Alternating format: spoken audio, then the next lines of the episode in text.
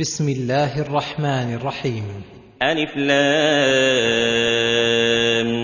ميم. تنزيل الكتاب لا ريب فيه من رب العالمين. يخبر تعالى أن هذا الكتاب الكريم أنه تنزيل نزل من رب العالمين الذي رباهم بنعمته ومن أعظم ما رباهم به هذا الكتاب الذي فيه كل ما يصلح أحوالهم ويتمم أخلاقهم. وأنه لا ريب فيه ولا شك ولا امتراء. أم يقولون افتراه بل هو الحق من ربك لتنذر قوما ما أتاهم من نذير من قبلك لعلهم يهتدون. ومع ذلك قال المكذبون للرسول الظالمون في ذلك افتراه محمد واختلقه من عند نفسه وهذا من أكبر الجراءة على إنكار كلام الله. رمي محمد صلى الله عليه وسلم بأعظم الكذب وقدرة الخلق على كلام مثل كلام الخالق. وكل واحد من هذه الأمور العظائم قال الله رادا على من قال افتراه. بل هو الحق من ربك لتنذر قوما ما أتاهم من نذير من قبلك لعلهم يهتدون. بل هو الحق الذي لا يأتيه الباطل من بين يديه ولا من خلفه. تنزيل من حكيم حميد. من ربك أنزله رحمة للعباد. لتنذر قوما ما أتاهم من نذير من قبلك لعلهم يهتدون. اي هم في حال ضرورة وفاقة لإرسال الرسول وإنزال الكتاب لعدم النذير بل هم في جهلهم يعمهون وفي ظلمة ضلالهم يترددون. فأنزلنا عليك الكتاب. لعلهم يهتدون. لعلهم يهتدون من ضلالهم فيعرفون الحق فيؤثرونه وهذه الأشياء التي ذكرها الله كلها مناقضة لتكذيبهم له وأنها تقتضي منهم الإيمان والتصديق التام به وهو كونه من رب العالمين وأنه الحق والحق مقبول على كل حال وأنه لا ريب فيه بوجه من الوجوه فليس فيه ما يوجب الريبة لا بخبر لا يطابق للواقع ولا بخفاء واشتباه معانيه وأنهم في ضرورة وحاجة إلى الرسالة وأن فيه الهداية لكل خير وإحسان. الله الذي خلق السماوات والأرض وما بينهما في ستة أيام ثم استوى على العرش. ما لكم من دونه من ولي ولا شفيع أفلا تتذكرون. يخبر تعالى عن كمال قدرته بخلق السماوات والأرض وما بينهما في ستة أيام. أولها يوم الأحد وآخرها الجمعة مع قدرته على خلقها بلحظة ولكنه تعالى رفيق حكيم. ثم استوى على العرش الذي هو سقف المخلوقات استواء يليق بجلاله. ما لكم من دونه من ولي ولا شفيع أفلا تتذكرون؟ ما لكم من دونه من ولي يتولاكم في اموركم فينفعكم. ولا شفيع يشفع لكم إن توجه عليكم العقاب. أفلا تتذكرون؟ فتعلمون أن خالق الأرض والسماوات المستوي على العرش العظيم الذي انفرد بتدبيركم وتوليكم وله الشفاعة كلها هو المستحق لجميع أنواع العبادة. يدبر الأمر من السماء إلى الأرض ثم يعرج إليه في يوم كان مقداره ألف سنة مما تعدون. يدبر الأمر القدري والأمر الشرعي الجميع هو المنفرد بتدبيره. نازلة تلك التدابير من عند المليك القدير من السماء إلى الأرض فيسعد بها ويشقي ويغني ويفقر ويعز ويذل. ويكرم ويهين ويرفع أقواما ويضع آخرين وينزل الأرزاق. ثم يعرج إليه أي الأمر ينزل من عنده ويعرج إليه. في يوم كان مقداره ألف سنة مما تعدون. وهو يعرج إليه ويصله في لحظة. ذلك عالم الغيب والشهادة العزيز الرحيم. ذلك الذي خلق تلك المخلوقات العظيمة. الذي استوى على العرش العظيم وانفرد بالتدابير في المملكة. عالم الغيب والشهادة العزيز الرحيم. فبسعة علمه وكمال عزته وعموم رحمته أوجدها وأودع فيها من المنافع ما أودع ولم يعسر عليه تدبيرها. الذي أحسن كل شيء خلقه وبدأ خلق الإنسان من طين.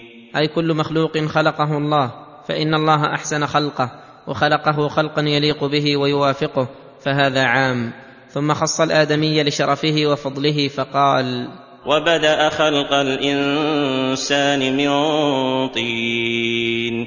وذلك بخلق آدم عليه السلام أبي البشر. ثم جعل نسله من سلالة من ماء مهين. ثم جعل نسله أي ذرية آدم ناشئة من ماء مهين وهو النطفة المستقذرة الضعيفة. ثم سواه ونفخ فيه من روحه وجعل لكم السمع والأبصار والأفئدة قليلا ما تشكرون. ثم سواه بلحمه وأعضائه وأعصابه وعروقه وأحسن خلقته ووضع كل عضو منه بالمحل الذي لا يليق به غيره. ونفخ فيه من روحه بأن أرسل إليه الملك فينفخ فيه الروح فيعود بإذن الله حيوانا بعد إذ كان جمادا. وجعل لكم السمع والأبصار والأفئدة قليلا ما تشكرون. وجعل لكم السمع والأبصار أي ما زال يعطيكم من المنافع شيئا فشيئا حتى أعطاكم السمع والأبصار والأفئدة. قليلا ما تشكرون. قليلا ما تشكرون الذي خلقكم وصوركم. وقالوا أإذا ضللنا في الأرض أإنا لفي خلق جديد بل هم بلقاء ربهم كافرون. أي قال المكذبون بالبعث على وجه الاستبعاد أإذا ضللنا في الأرض أي بلينا وتمزقنا. وتفرقنا في المواضع التي لا تعلم. أإنا لفي خلق جديد. أي لمبعوثون بعثا جديدا بزعمهم أن هذا من أبعد الأشياء وذلك لقياسهم قدرة الخالق بقدرهم. وكلامهم هذا ليس لطلب الحقيقة وإنما هو ظلم وعناد وكفر بلقاء ربهم وجحد. ولهذا قال بل هم بلقاء ربهم كافرون. فكلامهم علم مصدره وغايته وإلا فلو كان قصدهم بيان الحق لبين لهم من الأدلة القاطعة على ذلك ما يجعله مشاهدا للبصيرة بمنزلة الشمس للبصر. ويكفيهم أنهم معهم علم أنهم قد ابتدؤوا من العدم فالإعادة أسهل من الابتداء. وكذلك الأرض الميتة ينزل الله عليها المطر فتحيا بعد موتها وينبت به متفرق بذورها. قل يتوفاكم ملك الموت الذي وكل بكم ثم إلى ربكم ترجعون أي جعله الله وكيلا على قبض الأرواح وله أعوان. ثم إلى ربكم ترجعون فيجزيكم بأعمالكم وقد أنكرتم البعث. فانظروا ماذا يفعل الله بكم. ولو ترى إذ المجرمون ناكسوا رؤوسهم عند ربهم ربنا أبصرنا وسمعنا فارجعنا نعمل صالحا إنا موقنون لما ذكر تعالى رجوعهم إليه يوم القيامة ذكر حالهم في مقامهم بين يديه فقال ولو ترى إذ المجرمون الذين أصروا على الذنوب العظيمة ناكسوا رؤوسهم عند ربهم خاشعين خاضعين أذلاء مقرين بجرمهم سائلين الرجعة قائلين ربنا أبصرنا وسمعنا أي بان لنا الأمر ورأيناه عيانا فصار عين يقين. فارجعنا نعمل صالحا إنا موقنون. أي صار عندنا الآن يقين بما كنا نكذب به أي لرأيت أمرا فظيعا وحالا مزعجة وأقواما خاسرين وسؤلا غير مجاب لأنه قد مضى وقت الإمهال. وكل هذا بقضاء الله وقدره حيث خلى بينهم وبين الكفر والمعاصي فلهذا قال ولو شئنا لآتينا كل نفس هداها. أي لهدينا الناس كلهم وجمعناهم على الهدى فمشيئتنا صالحة لذلك ولكن الحكمة تأبى أن يكونوا كلهم على الهدى ولهذا قال ولكن حق القول مني لأملأن جهنم من الجنة والناس أجمعين. ولكن حق القول مني أي وجب وثبت ثبوتا لا تغير فيه. لأملأن جهنم من الجنة والناس أجمعين. فهذا الوعد لا بد منه ولا محيد عنه فلا بد من تقدير أسبابه من الكفر والمعاصي. فذوقوا بما نسيتم لقاء يومكم هذا إنا نسيناكم وذوقوا عذاب الخلد بما كنتم تعملون. أي يقال للمجرمين الذين ملكهم الذل وسألوا الرجعة إلى الدنيا ليستدركوا ما فاتهم. قد فات وقت الرجوع ولم يبق إلا العذاب. فذوقوا العذاب الأليم بما نسيتم لقاء يومكم هذا. وهذا النسيان نسيان ترك. أي بما أعرضتم عنه وتركتم العمل له وكأنكم غير قادمين عليه ولا ملاقيه. إنا نسيناكم. أي تركناكم بالعذاب جزاء من جنس عملكم فكما نسيتم نسيتم. وذوقوا عذاب الخلد بما كنتم تعملون. وذوقوا عذاب الخلد أي العذاب غير المنقطع فإن العذاب إذا كان له أجل وغاية. كان فيه بعض التنفيس والتخفيف وأما عذاب جهنم أعاذنا الله منها فليس فيه روح راحة ولا انقطاع لعذابهم فيها. بما كنتم تعملون. من الكفر والفسوق والمعاصي. إنما يؤمن بآياتنا الذين إذا ذكروا بها خروا سجدا. خروا سجدا وسبحوا بحمد ربهم وهم لا يستكبرون. لما ذكر تعالى الكافرين بآياته وما أعد لهم من العذاب ذكر المؤمنين بها ووصفهم وما أعد لهم من الثواب فقال إنما يؤمن بآياتنا أي إيمانا حقيقيا من يوجد منه شواهد الإيمان وهم الذين إذا ذكروا بآيات ربهم فتليت عليهم آيات القرآن وأتتهم النصائح على أيدي رسل الله ودعوا إلى التذكر سمعوها فقبلوها وانقادوا وخروا سجدا أي خاضعين لها خضوع ذكر لله وفرح بمعرفته. خروا سجدا وسبحوا بحمد ربهم وهم لا يستكبرون. لا بقلوبهم ولا بأبدانهم فيمتنعون من الانقياد لها بل متواضعون لها وقد تلقوها بالقبول والتسليم وقابلوها بالانشراح والتسليم وتوصلوا بها إلى مرضاة الرب الرحيم واهتدوا بها إلى الصراط المستقيم. تتجافى جنوبهم عن المضاجع يدعون ربهم خوفا وطمعا ومما رزقناهم ينفقون. تتجافى جنوبهم عن المضاجع أي ترتفع جنوبهم وتنزعج عن مضاجعها اللذيذة إلى ما هو ألذ عندهم منه وأحب إليهم. وهو الصلاة في الليل ومناجاة الله تعالى. ولهذا قال يدعون ربهم أي في جلب المصالح الدينية والدنيوية ودفع مضارهما خوفا وطمعا أي جامعين بين الوصفين خوفا أن ترد أعمالهم وطمعا في قبولها خوفا من عذاب الله وطمعا في ثوابه. ومما رزقناهم ينفقون. ومما رزقناهم من الرزق قليلا كان أو كثيرا ينفقون ولم يذكر قيد النفقة ولا المنفق عليه ليدل على العموم فإنه يدخل فيه النفقة الواجبة كالزكوات والكفارات ونفقة الزوجات والأقارب والنفقة المستحبة في وجوه الخير والنفقة والإحسان المالي خير مطلقا سواء وافق غنيا أو فقيرا. قريبا أو بعيدا ولكن الأجر يتفاوت بتفاوت النفع فهذا عملهم. وأما جزاؤهم فقال فلا تعلم نفس ما أخفي لهم من قرة أعين جزاء بما كانوا يعملون.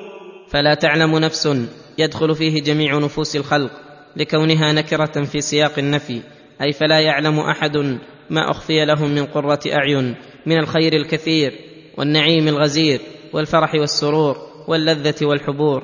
كما قال تعالى على لسان رسوله أعددت لعبادي الصالحين ما لا عين رأت ولا أذن سمعت ولا خطر على قلب بشر. فكما صلوا في الليل ودعوا وأخفوا العمل جازاهم من جنس عملهم فأخفى أجرهم. ولهذا قال جزاء بما كانوا يعملون افمن كان مؤمنا كمن كان فاسقا لا يستوون ينبه تعالى العقول على ما تقرر فيها من عدم تساوي المتفاوتين المتباينين وأن حكمته تقتضي عدم تساويهما. فقال أفمن كان مؤمنا قد عمر قلبه بالإيمان وانقادت جوارحه لشرائعه واقتضى إيمانه آثاره وموجباته من ترك مساخط الله التي يضر وجودها بالإيمان. كمن كان فاسقا قد خرب قلبه وتعطل من الإيمان. فلم يكن فيه وازع ديني فاسرعت جوارحه بموجبات الجهل والظلم من كل إثم ومعصية وخرج بفسقه عن طاعة الله. أفيستوي هذان الشخصان؟ لا يستوون. لا يستوون عقلا وشرعا. كما لا يستوي الليل والنهار والضياء والظلمة وكذلك لا يستوي ثوابهما في الآخرة. أما الذين آمنوا وعملوا الصالحات فلهم جنات المأوى فلهم جنات المأوى نزلا بما كانوا يعملون. أما الذين آمنوا وعملوا الصالحات من فروض ونوافل فلهم جنات المأوى أي الجنات التي هي مأوى اللذات ومعدن الخيرات ومحل الأفراح ونعيم القلوب والنفوس والأرواح ومحل الخلود وجوار الملك المعبود والتمتع بقربه والنظر إلى وجهه وسماع خطابه نزلا لهم أي ضيافة وقرا. بما كانوا يعملون.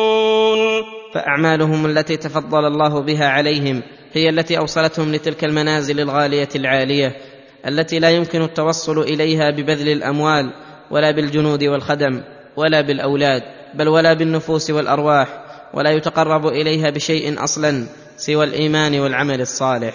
وأما الذين فسقوا فمأواهم النار. وأما الذين فسقوا فمأواهم النار أي مقرهم ومحل خلودهم النار التي جمعت كل عذاب وشقاء. ولا يفتر عنهم العقاب ساعة. كلما أرادوا أن يخرجوا منها أعيدوا فيها. فكلما حدثتهم إرادتهم بالخروج لبلوغ العذاب منهم كل مبلغ ردوا إليها فذهب عنهم روح ذلك الفرج واشتد عليهم الكرب. وقيل لهم ذوقوا عذاب النار. فهذا عذاب النار. الذي يكون فيه مقرهم ومأواهم وأما العذاب الذي قبل ذلك ومقدمة له وهو عذاب البرزخ فقد ذكره بقوله. ولنذيقنهم من العذاب الأدنى دون العذاب الأكبر لعلهم يرجعون. أي ولنذيقن الفاسقين المكذبين نموذجا من العذاب الأدنى وهو عذاب البرزخ فنذيقهم طرفا منه قبل أن يموتوا إما بعذاب بالقتل ونحوه كما جرى لأهل بدر من المشركين وإما عند الموت كما في قوله تعالى ولو ترى إذ الظالمون في غمرات الموت والملائكة باسطوا أيديهم أخرجوا أنفسكم اليوم تجزون عذاب الهون ثم يكمل لهم العذاب الأدنى في برزخهم وهذه الآية من الأدلة على إثبات عذاب القبر ودلالتها ظاهرة فإنه قال ولنذيقنهم من العذاب الأدنى أي بعض وجزء منه فدل على أن ثم عذابا أدنى قبل العذاب الأكبر وهو عذاب النار. ولما كانت الإذاقة من العذاب الأدنى في الدنيا قد لا يتصل بها الموت فأخبر تعالى أنه يذيقهم ذلك لعلهم يرجعون إليه ويتوبون من ذنوبهم كما قال تعالى ظهر الفساد في البر والبحر بما كسبت أيدي الناس ليذيقهم بعض الذي عملوا لعلهم يرجعون. ومن أظلم ممن ذكر بآيات ربه ثم أعرض عنها إنا من المجرمين منتقمون. أي لا أحد أظلم وأزيد تعديا ممن ذكر بآيات ربه التي أوصلها إليه ربه الذي يريد تربيته وتكميل نعمته عليه على يد رسله. تأمره وتذكره مصالحه الدينية والدنيوية وتنهاه عن مضاره الدينية والدنيوية التي تقتضي أن يقابلها بالإيمان والتسليم والانقياد والشكر فقابلها هذا الظالم بضد ما ينبغي فلم يؤمن بها ولا اتبعها بل أعرض عنها وتركها وراء ظهره فهذا من أكبر المجرمين الذين يستحقون شديد النقمة. ولهذا قال أنا من المجرمين منتقمون ولقد اتينا موسى الكتاب فلا تكن في مريه من لقائه وجعلناه هدى لبني اسرائيل لما ذكر تعالى اياته التي ذكر بها عباده وهو القران الذي انزله على محمد صلى الله عليه وسلم ذكر انه ليس ببدع من الكتب ولا من جاء به بغريب من الرسل فقد آتى الله موسى الكتاب الذي هو التوراة المصدقة للقرآن التي قد صدقها القرآن فتطابق حقهما وثبت برهانهما. فلا تكن في مرية من لقائه لأنه قد تواردت أدلة الحق وبيناته فلم يبق للشك والمرية محل. وجعلناه هدى لبني إسرائيل. وجعلناه أي الكتاب الذي آتينا موسى هدى لبني إسرائيل. يهتدون به في أصول دينهم وفروعه وشرائعه موافقة لذلك الزمان في بني إسرائيل. وأما هذا القرآن الكريم فجعله الله هداية للناس كلهم لأنه هداية للخلق في أمر دينهم ودنياهم إلى يوم القيامة وذلك لكماله وعلوه وإنه في أم الكتاب لدينا لعلي حكيم. وجعلنا منهم أئمة يهدون بأمرنا لما صبروا وكانوا بآياتنا يوقنون. وجعلنا منهم أي من بني إسرائيل أئمة يهدون بأمرنا أي علماء بالشرع وطرق الهداية مهتدين في أنفسهم يهدون غيرهم بذلك الهدى. فالكتاب الذي أنزل إليهم هدى والمؤمنون به منهم على قسمين أئمة يهدون بأمر الله وأتباع مهتدون بهم. والقسم الأول أرفع الدرجات بعد درجة النبوة والرسالة وهي درجة الصديقين وإنما نالوا هذه الدرجة العالية بالصبر على التعلم والتعليم والدعوة إلى الله والأذى في سبيله وكفوا أنفسهم عن جماحها في المعاصي واسترسالها في الشهوات. وكانوا بآياتنا يوقنون.